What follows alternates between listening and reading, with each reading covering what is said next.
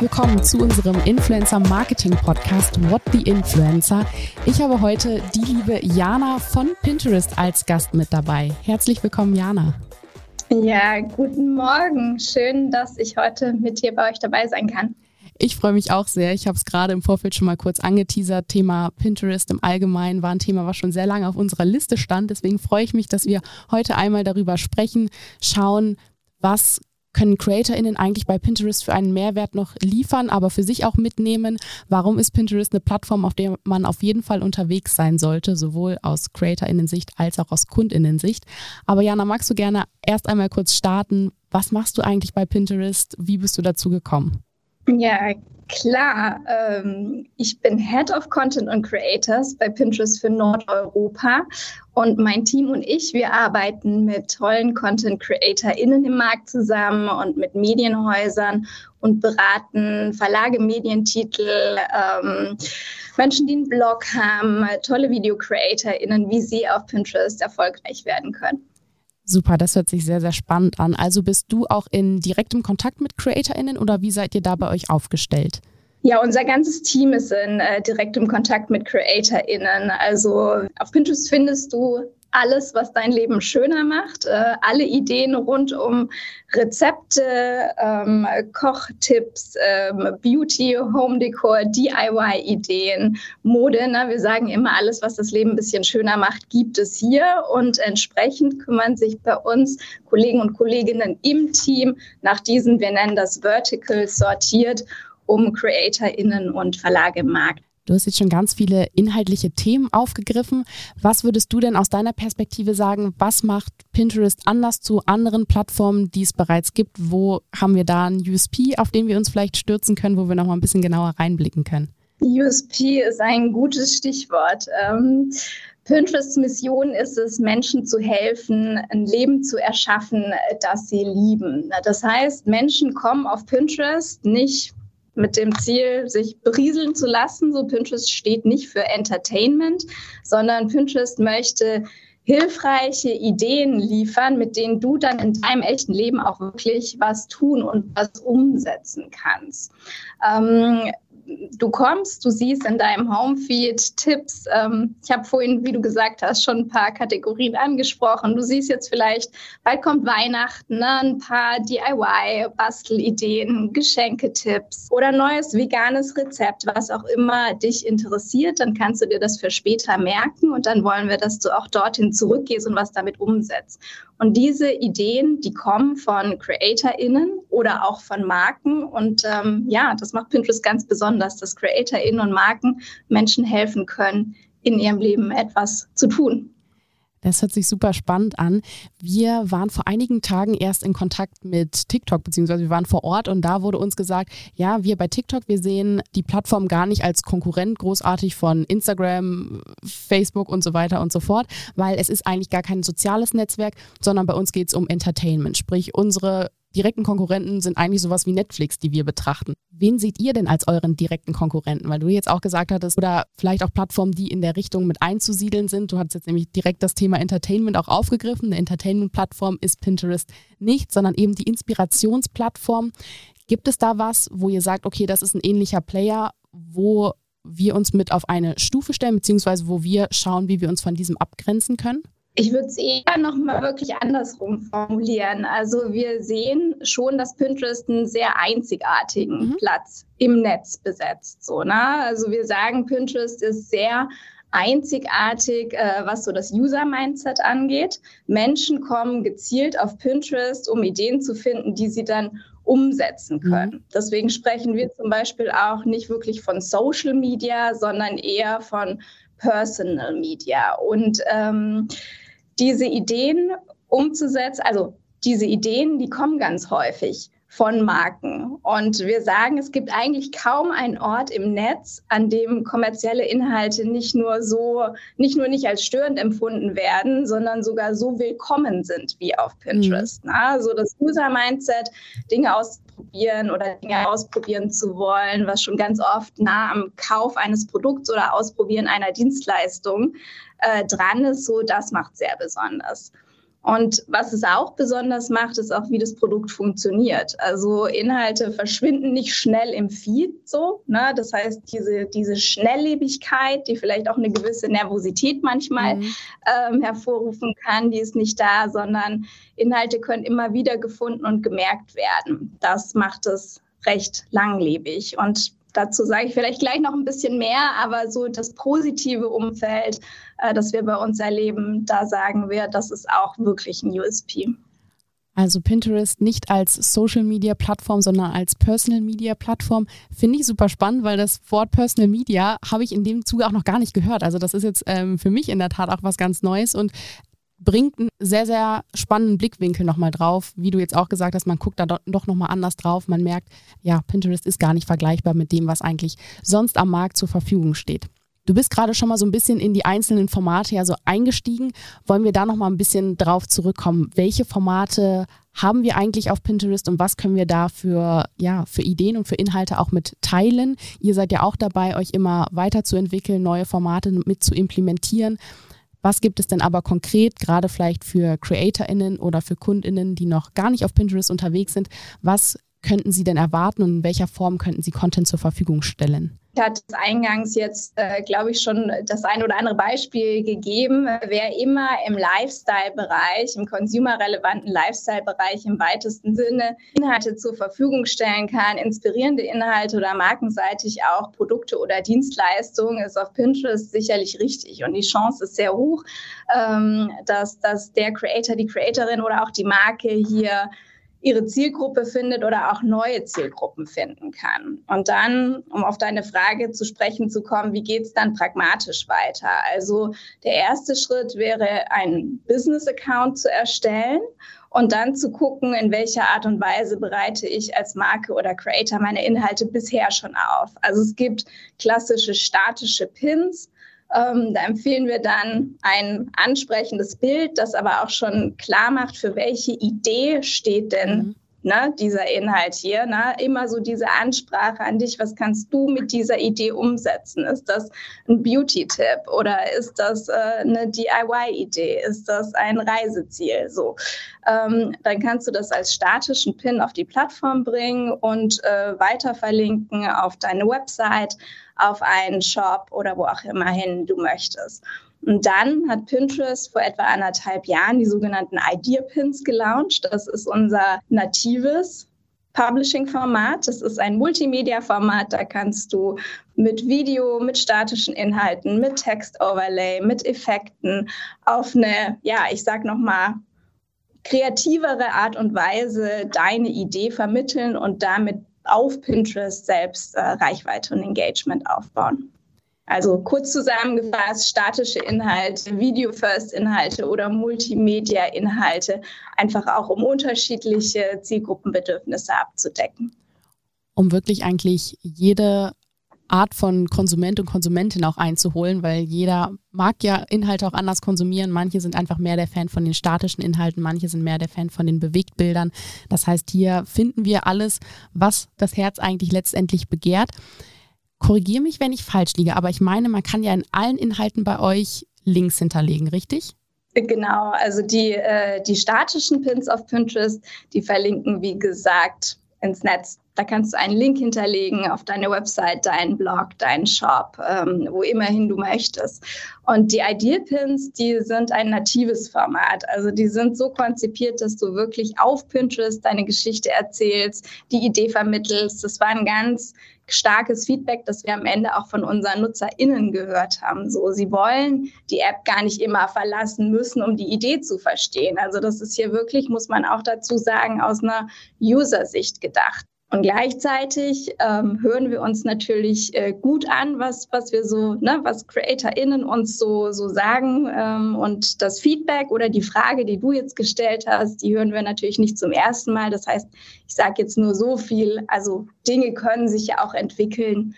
Ähm, es kann ja auch mal Produktanpassungen geben. Möglicherweise kommt da noch was. Aber so haben wir ja echt eine sehr coole Aufteilung zwischen wirklich Inhalten, wo wir sagen, auch hier haben wir ganz bewusst auch nochmal den etwas kommerzielleren Hintergrund vielleicht, weil wir wissen, wir können rauslinken. Das heißt, sehr interessant für Kunden und Kundinnen, die vielleicht auch Werbeinhalte auf Pinterest spielen möchten.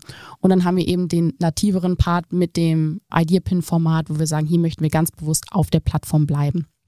Das stimmt, wobei, weil du gerade sagtest, wir haben einerseits so das äh, weiß nicht mehr genau, wie du es gerade formuliert hast, aber so sinngemäß, wir haben einerseits das mhm. Kommerzielle und andererseits das Native auf der Plattform. Dazu möchte ich sagen, also für Marken und Creator kann trotzdem beides sehr, sehr spannend sein. Ne? Du kannst auch mit den nativen Formaten Menschen schon früh im Funnel, um bei einer Marketing-Sprechweise zu bleiben, abholen, äh, von deiner Marke begeistern, über deine Marke informieren ne? und dann quasi so von Awareness über Consideration bis hin zu am Ende des Tages äh, einer Conversion auch hinführen. Okay, also habe ich eigentlich die Möglichkeit, mein oder relativ viele Ziele, auch wenn ich jetzt in meinem Marketingkonzept denke, ich habe die Möglichkeit, relativ viele Ziele eigentlich über die eine Plattform Pinterest abzudecken. Ist das richtig? Das ist richtig. Pinterest deckt alle Marketingziele von Awareness über Consideration bis hin zur Conversion ab. Also wir verstehen uns wirklich als Full Funnel Solution. Und genau da wundert es mich an der Stelle, dass wir wirklich mit vielen Kunden noch im Gespräch sind, ähm, wo es darum geht, erste Testläufe auf Pinterest zu starten und die noch gar nicht ähm, so viel unterwegs sind auf der Plattform, auch mit ihren eigenen Maßnahmen, mit ihren organischen Inhalten, sowohl als auch mit ähm, ja, den Zusammenarbeiten mit verschiedenen CreatorInnen. Wenn ein Unternehmen jetzt sagt, so, oh, das hört sich spannend an für mich, ich könnte damit, ja, könnte mir vorstellen, da auch in der Richtung durchzustarten. Was wäre deine Empfehlung für Unternehmen vor allem, die sagen, aber auch vielleicht auch CreatorInnen, die sagen, ich habe jetzt noch gar keine großen Berührungspunkte, ich möchte jetzt gerne aber starten. Wie kann so der erste Start aussehen auf der Plattform, um dann irgendwann auch zu sagen, ich kann das Ganze auch als für mich vielleicht auch als Einkommensquelle nutzen, beziehungsweise als relevanten Marketingkanal in meinen Mix mit einbauen? Ja, also ich denke, da sind wir wieder ähm, beim Business-Profil, äh, von dem ich gesprochen habe und dann so ein bisschen von, von ähm, Assessment. Was für Content habe ich? Was für Inhalte habe ich? Wen spreche ich an? Ne? Was passt besser zu mir? Das Thema statische Inhalte, verlinken ins Netz, ähm, habe ich Videoinhalte? Mhm. Kann ich rausgehen und sagen, ich spreche wirklich Menschen auf der Plattform an? Und am Ende des Tages KPIs, äh, auf die wir dann empfehlen würden, würden zu schauen, sind Impressions, also die Reichweite auf der Plattform und dann wie konvertiert das in User Engagement? Also wie viele Menschen merken sich dann diese Pins, ob das statische Pins oder Idea-Pins sind, auf ihren Pinwänden? Denn die Tatsache, dass man sich was auf einer Pinnwand merkt, das haben wir gesehen, das ist ein ganz hohes Signal dafür, dass man mit diesem Inhalt später was tun möchte. Also vielleicht den Tipp des Unternehmens ausprobieren oder das Produkt wirklich kaufen. Na, aber vielleicht noch einen Schritt pragmatischer, wie startet man? Also einfach loslegen. Gucken, was sind meine Ideen, die ich Menschen auf Pinterest anbieten kann, dann wirklich möglichst viel veröffentlichen. Das hängt natürlich immer total davon ab, also das kann ja von Creator zu Creator oder Unternehmen zu Unternehmen total schwanken, aber wirklich hingehen und gucken, wie kann man sein Profil auf Pinterest mit veröffentlichten Inhalten wirklich schnell und regelmäßig befüllen auch auf Trends gucken. Was suchen Menschen denn auf Pinterest gerade? Menschen fangen auf Pinterest immer schon sehr früh an, nach saisonalen Momenten zu mhm. suchen. Mhm. Also Weihnachten ist jetzt natürlich schon wirklich High Peak Time, schon, ja. schon seit dem späten Sommer. Das heißt, auch das sind Tipps, darauf zu schauen.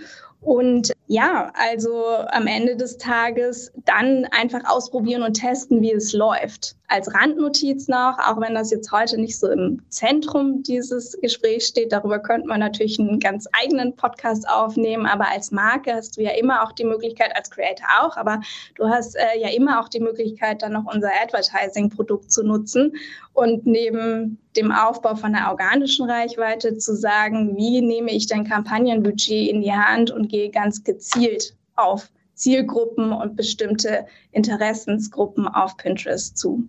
Also auch ein ganz wichtiger Punkt. Es geht natürlich in erster Linie um den organischen Content, um den nativen Content, den man selbst erzählt. Aber genauso hat man hier auch wie bei allen anderen Plattformen die Möglichkeit, das Ganze eben mit Ads nochmal zu untermauern, um letztendlich seine Kampagnenziele auch zu erreichen und da zu einem schönen und runden Ergebnis letztendlich zu kommen. Ja, ich muss sagen, ich habe schon super viele Einblicke bekommen. Ich finde es sehr, sehr spannend, wenn ein Unternehmen jetzt sagt, ich möchte gerne irgendwie nochmal in Kontakt treten, ich brauche nochmal ein bisschen Support. Wie seid ihr da von eurer Seite aufgestellt? Ihr, du hast jetzt berichtet von einem relativ großen Creator-Team, die wirklich direkt an den Creatoren arbeiten. Betrachtet ihr Unternehmen in so einem Zusammenhang dann auch als Creator oder ist das nochmal ein ganz anderer Part dann? Äh, das ist tatsächlich ein Part, der von unserem Sales-Team betreut wird. Also mein Team, wir arbeiten mit Content Creator innen im Markt zusammen und wir haben ein großes Sales-Team, das Unternehmen im Markt betreut. Sehr spannend. Hat man die Möglichkeit, über euch konkrete Einblicke auch zu bekommen, was denn jetzt eigentlich diese Trending Topics sind? Weil das spielt ja schon eine sehr große Rolle ähm, und worauf ich ja auch mit meinem Content etwas achten sollte, wenn ich wirklich am Zahn der Zeit auf der Pinterest-Plattform sein möchte. Ja, auf jeden Fall. Also äh, wenn du als Creatorin mit uns als Team zusammenarbeitest, dann wirst du regelmäßig mit Trends versorgt. Also das ist ein Service, den wir liefern. Ähm, das macht unser Sales-Team im Übrigen auch für, für, Unternehmen und für Werbekunden, zu sagen, was trendet gerade auf Pinterest. Na? Also wir sehen, dass Pinterest ganz stark ist auch beginnende Trends zu erkennen und sogar vorherzusagen. Und ein Report, den wir einmal im Jahr veröffentlichen, von dem du vielleicht schon gehört hast, das sind die sogenannten Pinterest Predicts. Ähm, der wird dieses Jahr wieder am 7. Dezember veröffentlicht und der gibt Ausblick auf Trends des kommenden Jahres. Also wir gucken da wirklich so ein bisschen mit den Daten, die wir haben, in die Glaskugel und äh, haben in den letzten Jahren gesehen, dass sich bis zu 80 Prozent der Trends, die wir darin vorhergesagt haben, dann auch im kommenden Jahr wirklich bewahrheitet haben. Und das ist ja was, was euch nochmal extrem abhebt von allen anderen Plattformen. Ähm, ich wüsste jetzt nicht, dass das irgendwo anders zur Verfügung gestellt wird und dass man da wirklich so einen genauen Einblick reinbekommen kann und ja, schon auch mal eine gewisse Sicherheit bekommen kann, welche Themengebiete denn die richtigen letztendlich sein könnten, in denen man sich bewegen sollte im kommenden Jahr. Ich bin aktuell ja auch mit einer deiner Kolleginnen in Kontakt bezüglich einer Kampagne, die wir jetzt in diesem Jahr noch umsetzen werden. Und da steigen wir eigentlich genauso ein bisschen in das Thema ein. Also das ist sehr stark auf der CreatorInnen-Sicht jetzt auch wieder. Und hier schauen wir auch ganz genau, was sind die Trending Topics, was sind die Content Gaps, die wirklich super spannend sind. Und diese befüllen wir jetzt aktiv mit exklusiven CreatorInnen von unserer Seite. Und da werden wir sicherlich am Ende auch nochmal ein cooles Ergebnis rauszaubern können und zeigen können, hey, wenn wir uns wirklich in diesen Content Gaps bewegen, dann funktioniert das wirklich. Die Leute merken sich die Sachen, die klicken auf Save und tragen so eben zum Erfolg einer erfolgreichen Kampagne letztendlich bei was man, glaube ich, sehr, sehr gut auch in jegliche andere Marketingmaßnahmen mit einbeziehen kann. Das ist natürlich auf CreatorInnen-Seite interessant, aber genauso auf Unternehmensseite interessant, wenn ich daran meine Kampagnen etwas ausrichte und schaue, in welchen Themenbereichen möchte ich denn jetzt gerne eigentlich kommunizieren. Absolut. Also das ist ein ganz wichtiges Stichwort und darüber haben wir jetzt vorher noch gar nicht gesprochen, ne? weil ich habe darüber gesprochen, was macht Pinterest besonders für NutzerInnen, für CreatorInnen und, und für Marken. Aber das Tolle ist ja auch, dass Marken und CreatorInnen auf Pinterest ja kooperieren und dann nochmal eine Win-Win-Situation wirklich schaffen können. So, also für Marken ist es spannend, dass Menschen auf die Plattform kommen mit diesem, wie wir das nennen, mit diesem offenen Mindset ne, und, und Dinge ausprobieren wollen, Produkte auch ausprobieren wollen. Und CreatorInnen finden Menschen, äh, die sich für ihre Ideen interessieren. Und wenn dann, ich nehme jetzt mal ein ganz äh, ja, ein realistisches Beispiel, angenommen Küchengerätehersteller möchte ein neues Produkt vermarkten, dann gibt es sicherlich ganz viele tolle Food Creator auf Pinterest, die dieses Produkt wirklich in Szene setzen können und ähm, dann Menschen auf Pinterest nochmal auf eine vielleicht kreativere oder authentischere Art und Weise zeigen können, so hey, guck mal, das gibt es und so funktioniert das. So, na, das heißt, die Marke könnte den Creator oder die Creatorin zum einen vielleicht also einsetzen, nutzen, um zu sagen, äh, ich habe hier ein ganz authentisches Gesicht oder auch als ja, jemand, der einfach eine sehr, sehr hohe kreative Content-Kompetenz hat. Und ähm, da denken wir auch, da wird noch viel kommen und das kann wirklich sehr spannend für viele sein. Also kann ich letztendlich das Influencer-Marketing, so wie ich es von anderen Plattformen kenne, eigentlich auch auf Pinterest mit umsetzen? Oder sagt ihr, wir müssen das nochmal aus einer anderen Perspektive betrachten? Ja, Pinterest ähm, ist einfach, ne, wie denke ich jetzt auch in unserem Gespräch schon rausgekommen ist, ein bisschen eine andere Plattform. Wir sprechen auch tatsächlich gar nicht von Influencer-Marketing, weil es geht bei uns ja eher um Inspiration und nicht so sehr ums Beeinflussen. Das heißt, äh, Creator und CreatorInnen auf Pinterest sind wirklich Menschen, die Markencontent, Markeninhalte nochmal kreativer, inspirierender in Szene setzen und damit ganz authentisch eine Markenbotschaft vermitteln mhm. können. Also wir sprechen bei uns nicht von Personalities with Content, sondern von Content with Personality. Das heißt, unsere Empfehlung ist, dass sich die Marke im ersten Schritt anguckt, was sind tolle CreatorInnen auf Pinterest, die zu meiner Botschaft, zu meinem Produkt passen, wie können wir gemeinsam arbeiten, um die Botschaft gut in tollen Content zu übersetzen und dann kann man das zum einen erstmal ne, organisch testen über die Reichweite des Creators äh, oder man nimmt einfach Kampagnenbudget in die Hand. Das kann immer ein guter Tipp sein, weil man damit nochmal ganz gezielt Zielgruppen auf Pinterest auswählen, ansprechen, die richtigen Keywords hinterlegen kann und ähm, damit einfach auch die Effizienz des Ganzen nochmal erhöht. Ja, Jana, wir haben jetzt super viel über die verschiedensten Wege gesprochen. Hast du vielleicht ein paar handfeste Beispiele auch für uns, an denen man sich das Ganze nochmal bildlich direkt vorstellen kann?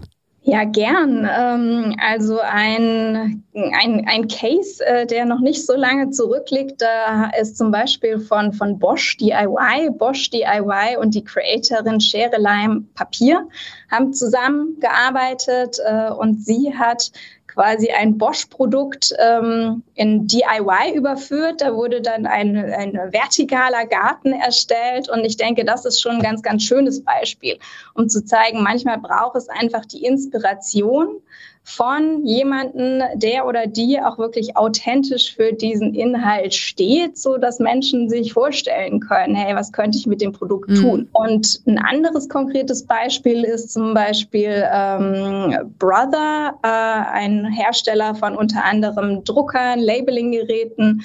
Die haben sogar mit 15 CreatorInnen, glaube ich, oder 10 bis 15 äh, kooperiert um da zu zeigen, so, hey, wie, wie könnte man diese Produkte denn kreativ einsetzen. Na? Wir sehen aber durch unterschiedliche Kategorien hinweg, also wirklich aus dem Bereich Rezepte, Küche, Fashion, Schmuck, dass sich immer mehr CreatorInnen und Marken da zusammentun und ausprobieren.